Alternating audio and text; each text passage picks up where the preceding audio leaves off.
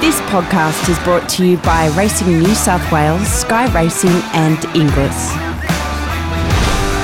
The Clarence River Jockey Club proudly presents its historic July double, the Ramornie Handicap on Wednesday, July the 8th, and the Grafton Cup on Thursday, July 9th, on one of Australia's best country racecourses. The 1200 metre listed Ramornie, first run in 1910, will carry a purse of $200,000, and the same prize money will be available 2350 metre Grafton Cup, which also had its beginnings in 1910. Traditionally, both races attract metropolitan standard fields.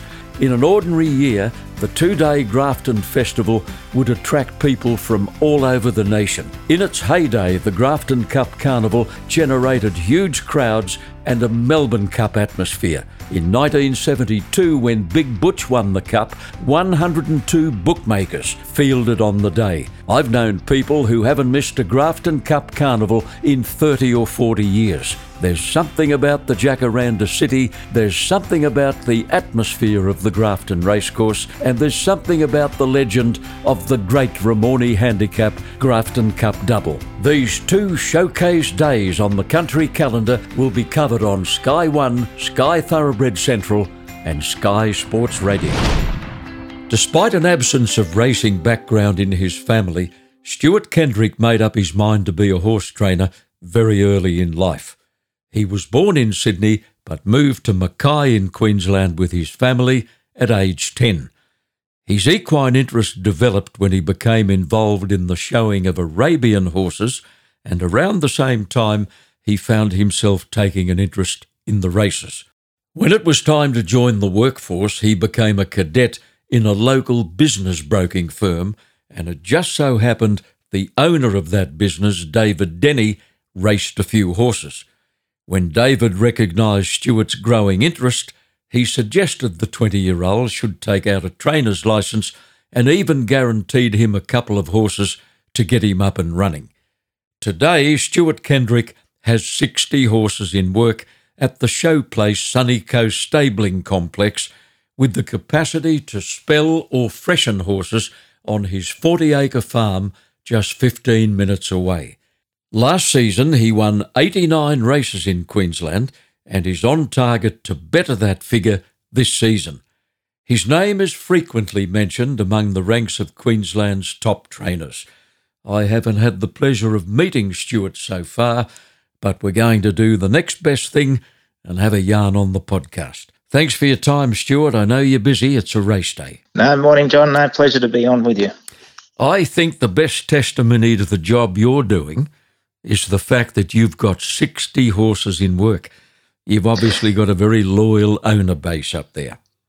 Yeah, no, it uh, it's been a, a lot of work and a, and a long process, but we've we've got some terrific owners now and very loyal owners that have, uh, you know, many of them have been with us for a number of years and uh, and always support us at the yearling sales each year, and um, it's, it's an enabled us to build a, a, really strong team now, which is good. And um, yeah, no, it's uh, it's great to have a, a, good a good bunch of owners that you know not only are clients but are friends friends as well.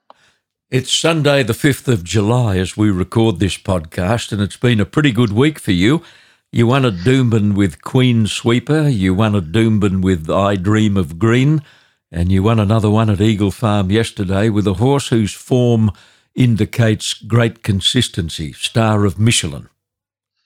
Yeah, no, it's been a good week, and um, really, uh, uh, for one of my really good clients, uh, Judy Cuts, they've been great supporters, and she actually owns and bred Queen Sweeper and Star of Michelin, so that uh, that was very satisfying. And the uh, the race last week was one of the QTIS races with Queen Sweeper, so I think she collected about seventy odd thousand to the winner, which was excellent. Mm. And um, yeah, so it's been a good week, and uh, and I Dream of Green was really impressive getting back to form on uh, on Wednesday at Doomben as well. So yeah, no, it's been a good week.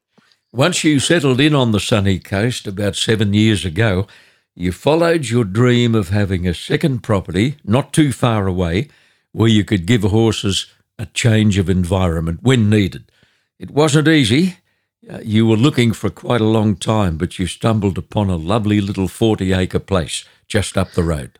Yeah, no, we we've we've been really lucky there. It's it's very difficult to buy a bit of quality land or or property around the Sunshine Coast, as you could realise. It's fairly popular, and especially so close to uh, the racetrack because I just didn't want to be travelling horses long distances and uh, to to give them a freshen up. You sort of defeat the purpose sometimes. So we wanted something nice and close, and uh, yeah, we were really lucky to to pick up a little property just up at Cheval and Palmwoods, and it's only about, as you said, 15 minutes up the road. So they can race on a Saturday or a Sunday, and we can have them up there uh, the same day that afternoon and freshen mm. them up and, and back in. So yeah, no, we've we've been really lucky to be able to secure that. Now, your eldest son, Nathan, who's 21, actually runs that property for you, Stuart, as he inherited your passion for horses. yeah, well, it's uh, it's funny with uh, with the boys. I mean, they they really didn't have any great interest early days, like a like a lot of kids, I suppose. They had things mm-hmm. going on, their sport and everything else happening. But um, as they got a little bit older, you know, they decided to uh, to come involved in the horses, and now they're uh, they're very passionate about it. And um, yeah, Nathan does a lot of work out at the farm, and he's uh, he's also you know putting a few little partnerships together to race horses as well. And yeah, no, he's going well, and um, yeah, he's he's really picked up uh, picked up the horse side of it very quickly. So uh, it's great having him involved.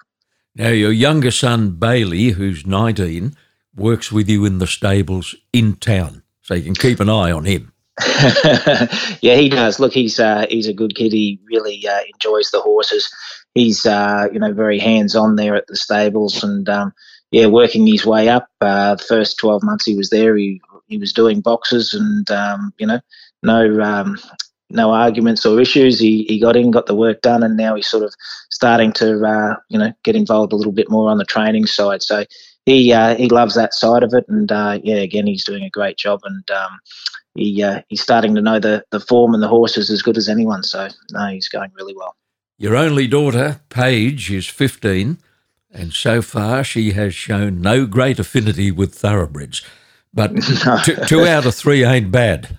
Two out of three isn't bad. Yeah, no, she um, she's got a, a, lot of other things going on as fifteen-year-old girls do. They're at that age, and um, you know she's in grade ten and uh, and doing well at school. So um, yeah, no, she uh, um, yeah, she hasn't really got any great interest in the horses at the moment, but um, maybe like the boys, as she gets a little bit older and the and the, the racing side kicks in, where she can uh, enjoy the social side of it, I think that might be her go. Your wife Trudy could hardly be termed a racing fanatic, but she's a terrific office manager, and she does a very valuable job in in a most important role. Yeah, well, well, Trudy's been uh, yeah the backbone really because as in uh, as in most cases, the uh, the office side um, dealing with a lot of clients, and um, you know it's uh, it's a lot of hard work, and she does uh, she does all of that and uh, and runs the office. But um, yeah, she sort of probably got involved, obviously, with the racing because of myself, and um, yeah, probably uh, early days she she loved going to the races, but not really the horse side of it. But um, again, now she uh, she, you know, she does love going to the, the races now, and she's a lot more involved, especially with the boys interested now. And uh, as I said, she does a lot of the hard yards behind the scenes, and um, yeah, without her without her doing that, it would be uh, almost impossible. So no, she does a terrific job. She's obviously listening, Stuart.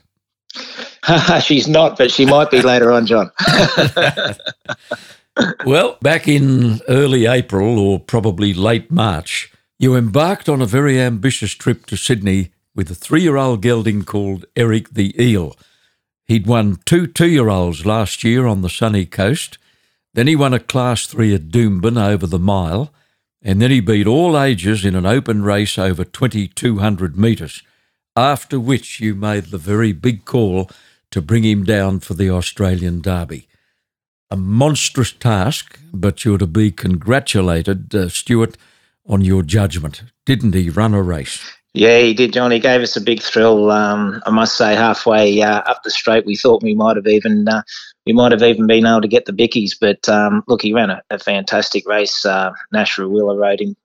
Uh, we're probably about three lengths off the second last horse um, early in the race, and uh, you know, I thought, oh, gee, it's going to be a, a fairly big task against, um, you know, some of the horses like Shadow Hero and Castelvecchio, probably one of the, the better derbies that we've had for a while. And I thought, oh, it's going to be uh, a big job for him. But, um, you know, when he sprinted and he actually gave Castelvecchio a bit of a shove out of the way on the turn, I thought, gee, he's going to be right in the finish. And, uh, yeah, no, he ran a terrific race and uh, and ran third, and uh, yeah, gave us all a big thrill. Now, just after they turned for home, Stuart, he got into a real bumping duel. The horse on his inside, one of Gerald Ryan's, uh, came out and, and didn't just brush him, he gave him a decent old bump. You bounced off that horse onto Castelvecchio and copped another one. I mean, they, they were two pretty hefty bumps.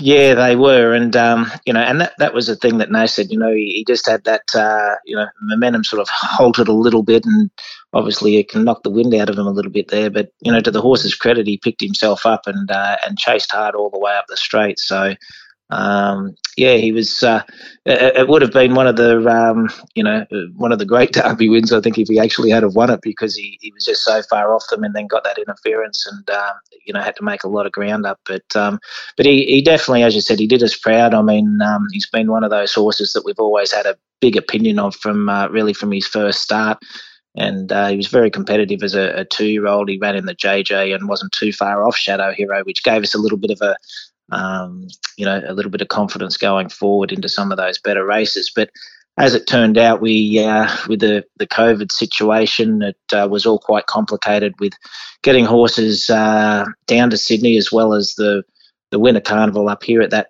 time was actually uh, cancelled. So we had to look at our options, and you know, as uh, as we worked out, uh, we could get him down there and Bjorn Baker was a, a, massive help for us. He he looked after him down there for us and did a great job. So um, it all worked out really well. And as I said, he uh, he went very close. Mm-hmm. Well, sadly, he's gone. Uh, another one to the lucrative Hong Kong market. The offers flowed freely. You probably had offers even before the Sydney run. And uh, this is going to prove a real thorn in the side, you know, for Australian trainers, Stuart. Uh, you know, any any trainer with a promising two or three year old in the stable is in grave danger of losing him.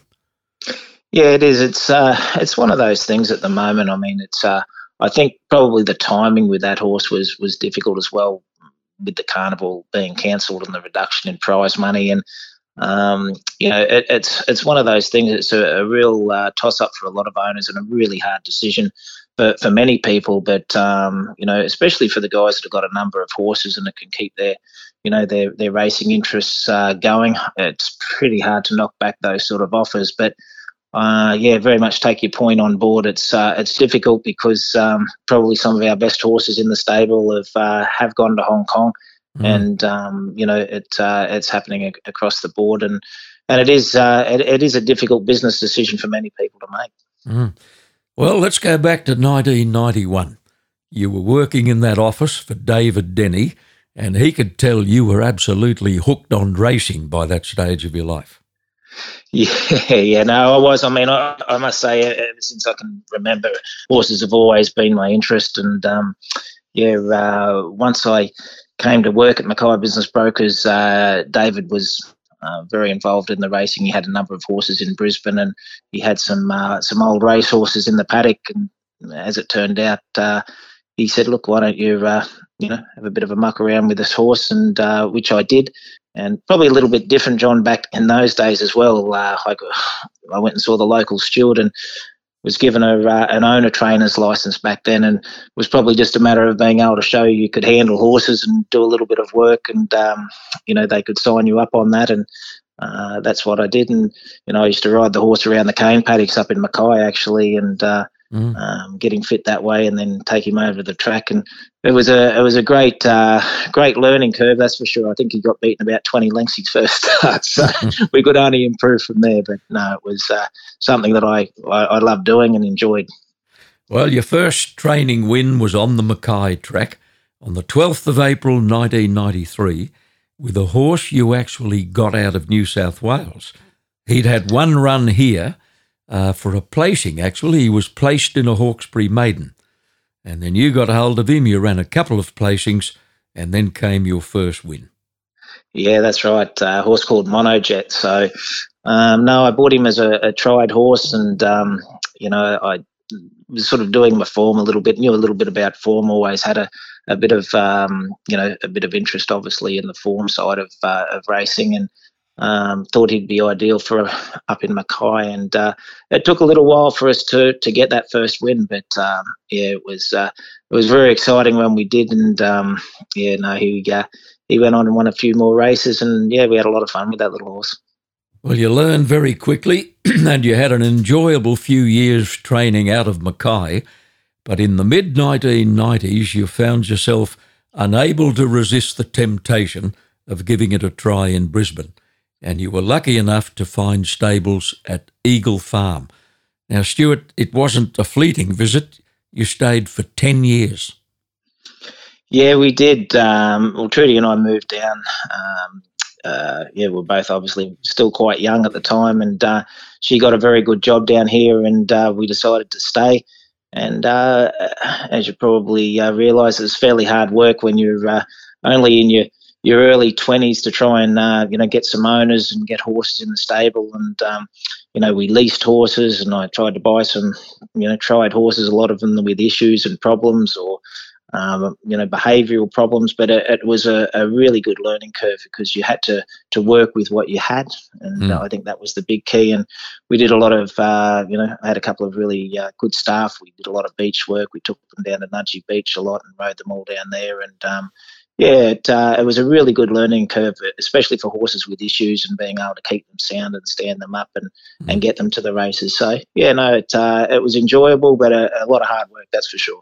Your first Brisbane winner was a horse called Farmer Son, who'd previously been with Kelso Wood and Lorraine Earhart. You won a Class 4 with that horse at Doomben, and the jockey uh, was a bloke we see plenty of in Sydney these days, Christian Reith. Yeah, no, it was a big thrill that day actually uh, because we, we thought he could win and we uh, we all had a, uh, a, good wager on him actually. So uh, we were doing a, a, house up at the time and he actually paid for the internal staircase. So it always sits well in my head that horse. So uh, no, we had a he was a really good horse. He had again he had his issues, but um, he uh, on his day he had a, a really good sprint and yeah, no, we had a, a, really good good win off him that day. I wonder if the Farmerson staircase is still standing. Actually, it uh, it'll be interesting. I, I, sometimes I have to drive through Hendra now. It's changed so much, um, you know, with all the development and the stables all on course now. So um, I would say that the big chances of that might be a couple of units or a couple of townhouses on there now. well, around about 2004, you made the very big decision to head back to Mackay when the Queensland Thoroughbred Incentive Scheme was introduced to stimulate interest in Queensland bred horses. Now, the concept included tracks in northern Queensland, and that really motivated you to head back. You you went back to Mackay, and I think you went back into the business brokerage for a short time. Yeah, we did. Um, as I said, we were we were doing a lot of hard work down in Brisbane, and it was difficult to sort of try and really build that team of, of quality horses, and it was very competitive at the time down here as well.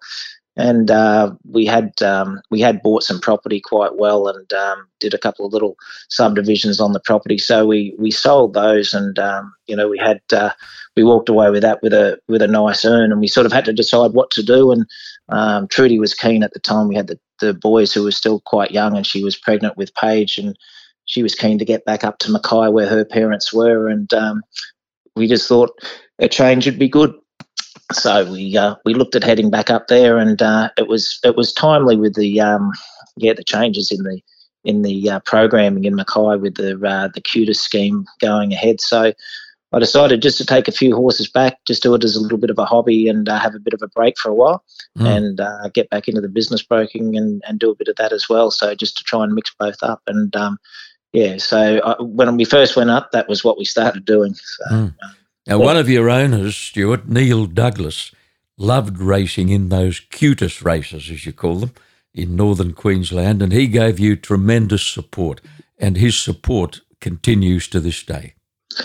Yeah, um, no, Neil's been uh, well, probably a, a big uh, a big part of the stables for for a number of years now.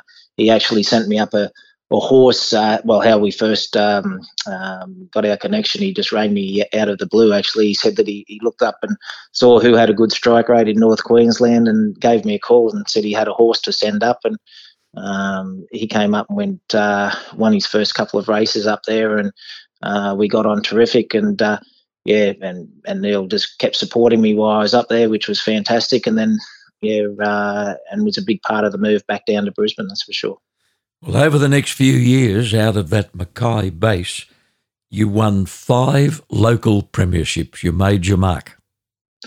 Yeah, we did. We um, we, we were sort of uh, um, fairly selective in the horses that we had in the stable. We didn't have a, a huge stable, but um, I was very keen to to get quality horses in the stable, and I had some good connections um, down in Brisbane. Brian Guy was uh, one that um, was really good. He'd send me up a number of horses, and uh, you know, always give me a heads up if they had one for sale there that might suit up in you know in North Queensland. So mm. we were lucky. I used to jump on the plane a lot and go down to the uh, Sydney sales and the Melbourne sales and buy some tried horses as well.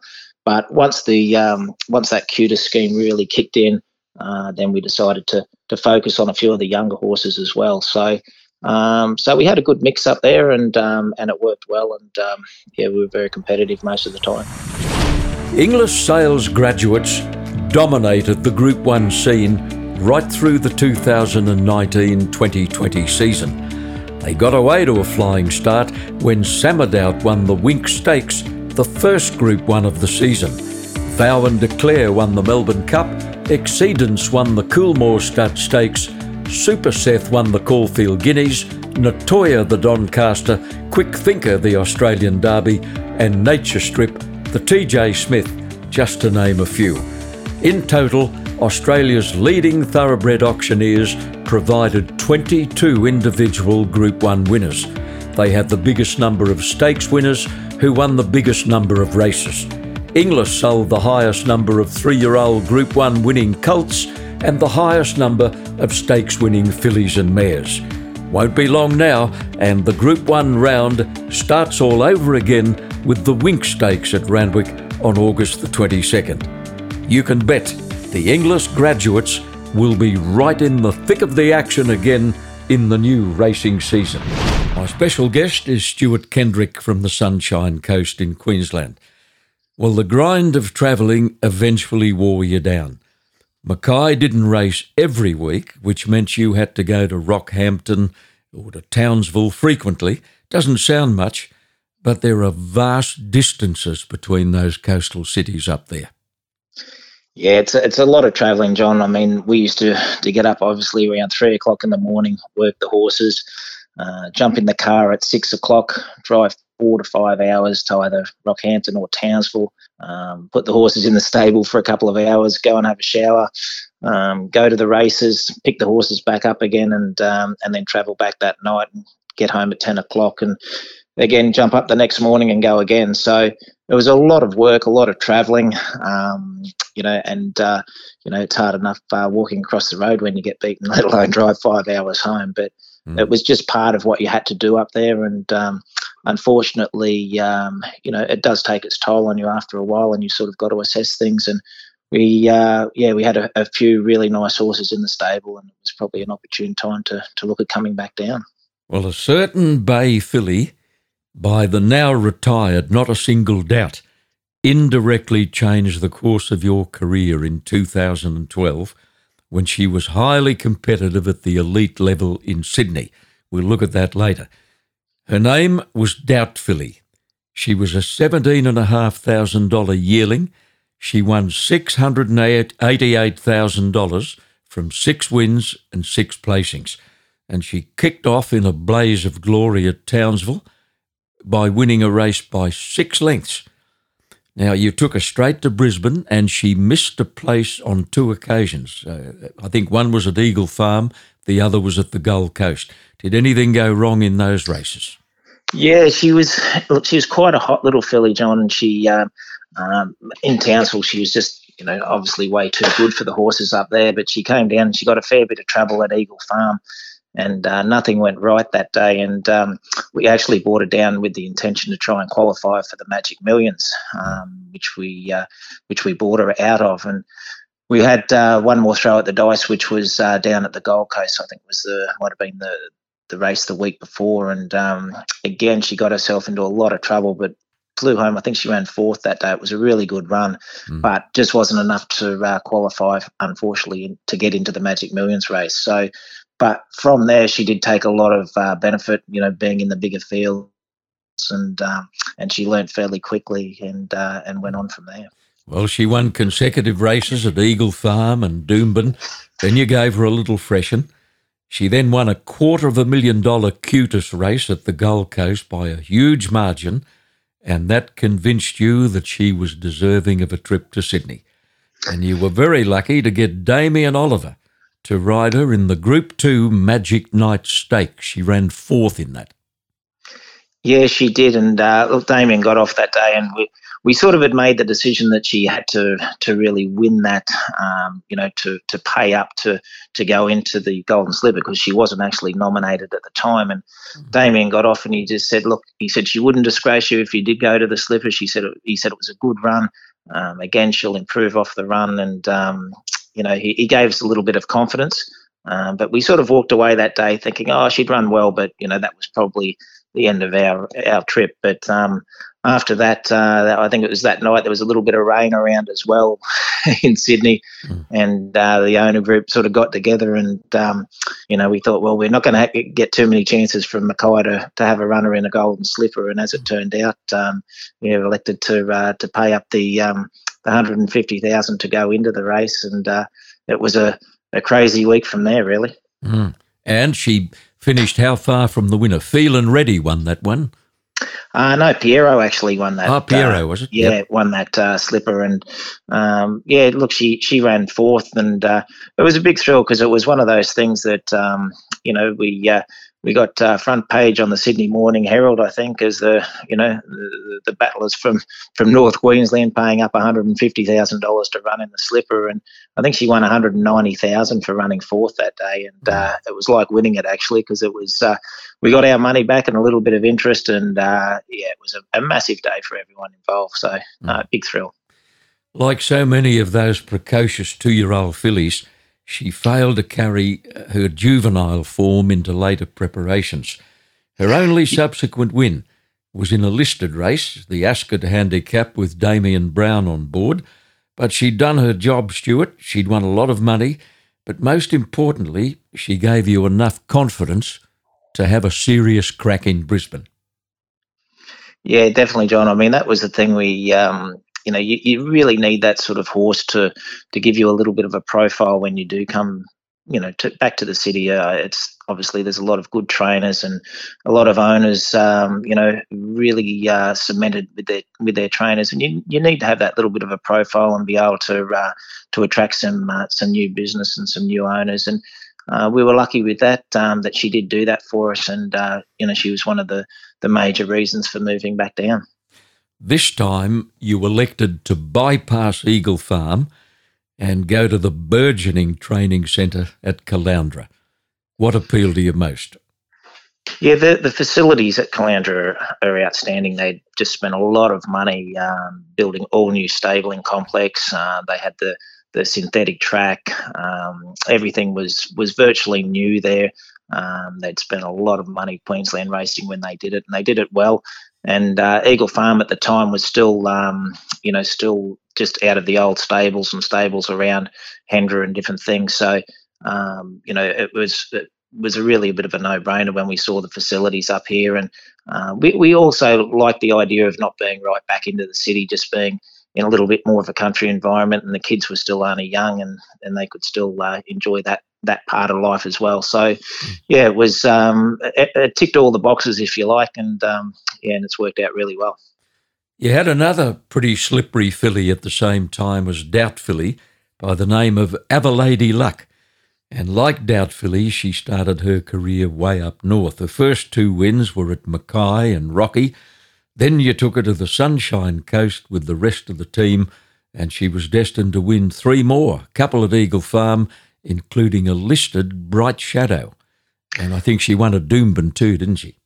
She did. She was, um, yeah, she was only a little filly, and um, yeah, she. I think she cost me about twenty seven hundred dollars when we bought her. So mm. um, that year we bought Doubt Filly and uh, and and Ava Lady Luck, and I think they cost us about twenty thousand for both of them. So mm.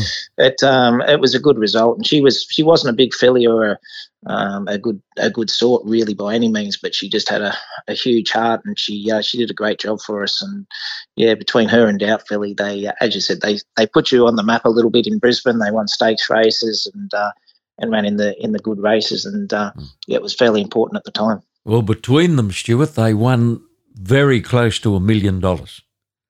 Yeah, they did, and uh, then we sold both through the sales as broodmares and uh, I think Doubt Filly bought about 300 and uh, and Ava bought about 150. So mm. it was a, a, huge return, and um, yeah, it was uh, it was sort of one of those things. It was a, a good financial uh, you know kick on at the same time. Charnley River only had eight runs and didn't win a race, but he did run second in a Group One, the JJ Atkins. Did he have any problems? Yeah, look, he uh, unfortunately he had a lot of bleeding issues, and uh, he ended up being um, sent over by uh, by Ross and Judy Cuts over to America to to race over there because uh, he had two um, uh, two bleeding um, uh, bands here, and uh, as you know, once you uh, once you have that, you're no longer allowed to to race in Australia. Unfortunately, he had a, mm-hmm. a, a heck of a lot of ability, the horse, but um, yeah, that sort of just told on him, unfortunately. But um, yeah, he gave us a big thrill as well. I mean, he um, he ran second in the in the Group One, and um, yeah, it uh, again close, but um, yeah, just uh, not quite good enough on the day. Eric the Eel isn't the only one you lost to Hong Kong. Another one of your favourites, Full as a Boot, was sold after just three runs, which included a very easy win at Doomben and a second to Sunlight in the Magic Millions two year old classic with Outback Barbie third. Hot field. Yeah, it was a hot field that year, and um, look, we we were very confident leading into the Magic Millions that he'd run well, and you know, unfortunately, he drew the outside barrier or near outside barrier, and um, he he blew out to about hundred to one, I think, that day. So um, he was coming off some good form, but obviously a, a, hot field, and as it's turned out, it's been a, a very hot field with sunlight, but um, he ran a, a, huge race that day. He came from from way back, and um, there's a lot of interference in that race, and he sort of copped the uh, tail end of it as well. So his run was outstanding, and um, yeah, again gave us a big thrill that day without winning. But uh, yeah, soon after that, uh, the offers from Hong Kong were just were mm. huge, and um, you know, unfortunately, I don't think he's uh, he's lived up to the promise over there. But no. Um, yeah, he uh, he was a, a lovely horse, and uh, by Sepoy that um, he was actually a half brother to, to Argento that uh, Chris Waller mm. trained. So yeah. he had a good pedigree and we bought him well and yeah, had a good result. Full as a Boot's new name in Hong Kong is Hello Beauty. John Moore is his trainer, and I'm sorry to say he hasn't won in 17 starts. Now, there's another one, Stu, who was plucked out of your stable by the Hong Kong buyers. He raced in Queensland as Ted. Uh, a very ambassadorial name. he won two races at the Sunshine Coast by very big margins. Then he went to John Size in Hong Kong. He's won another four over there, including a derby, and his new name is Ping Hai Star.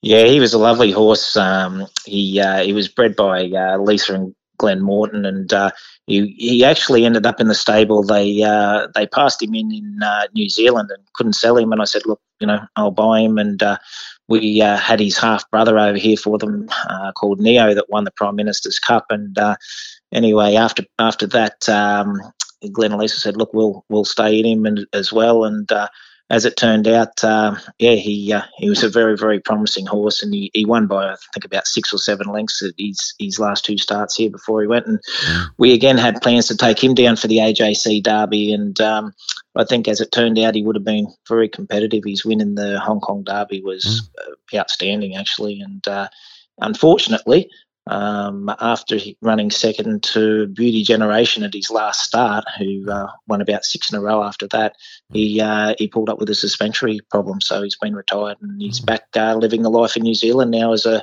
as a nanny for some of the young horses. Well, he did his job and did it well. Now, just to mention briefly two or three handy ones, Stuart, you've had through the place.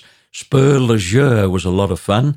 Nine wins, 18 placings, $318,000. Hingis Rose was a handy mare. She won four at Doomben and well over a quarter of a million. Winter Passage was useful, seven wins, 13 placings, $234,000. Horses that give their owners a, a terrific ride. And old Tarzan has been a ripper. 16 wins, nine placings, well over half a million. He was among the batch you brought with you from Mackay to the sunny coast. Well, he, he actually, John, was the first, uh, one of the first yearlings I bought when I did move down here, actually. So I had a couple of horses for Neville Bell at the time in Mackay, mm. and he had him going through the uh, QTIS sale. And uh, I was just on the verge of, I was still based in Mackay and on the verge of moving down. And uh, I bought him out of the sales. I think we paid about eighteen thousand for him. So mm. um, he's been a, a, terrific old horse, and um, yeah, he's still going at the moment. And um, yeah, we've we've had to look after him. He's had his share of problems, the old boy, but um, he's done a fantastic job. Just to illustrate the highs and lows of racing, let's look at Tambo's mate. Not many weeks ago, you were on cloud nine when he beat some nice horses in the Group Three, the BTC Cup. He was then unplaced, but not far off them in the victory stakes, and he was looking a realistic chance in the Stradbroke. All of a sudden, he disappeared. What happened to Tambo? Yeah, unfortunately, John, in the victory stakes, um, he sort of came through on the inside, and I thought he was going to actually win that race that day, and um, just didn't quite finish off um, as he normally does. And uh, as it turned out, he pulled up and uh, he strained a, a, branch of his suspensory that day, and must have just put his foot down wrong. And um, yeah, uh, Matty McGillivray got off him that day and just said, "Just check him." He said he just didn't quite feel right that last furlong. So mm. unfortunately, he's out for um, probably a six month period, but um, luckily there was no massive tear or anything like that and um, yeah hopefully we can get him back uh, with a bit of tlc mm. his owner is dm tamblin i presume his nickname is tambo. Yeah he is and um, yeah he's he's had a lot of horses. He he uh, he's again been a, a, good supporter of the stables dallin. He uh, he actually had horses with me uh, when i was in mackay and then um, he stuck with me when we moved down to Brisbane. And uh, yeah, we've had a lot of uh, good horses like Light Feet Lady for him. Who, mm. She won about 10 races and um, Tambo's Jewel and a number of those. So yeah, he's. Uh, he's, uh, I, I, think he's quite a lucky owner. He's, uh, he's good to have in the stable. He always has a horse that can gallop.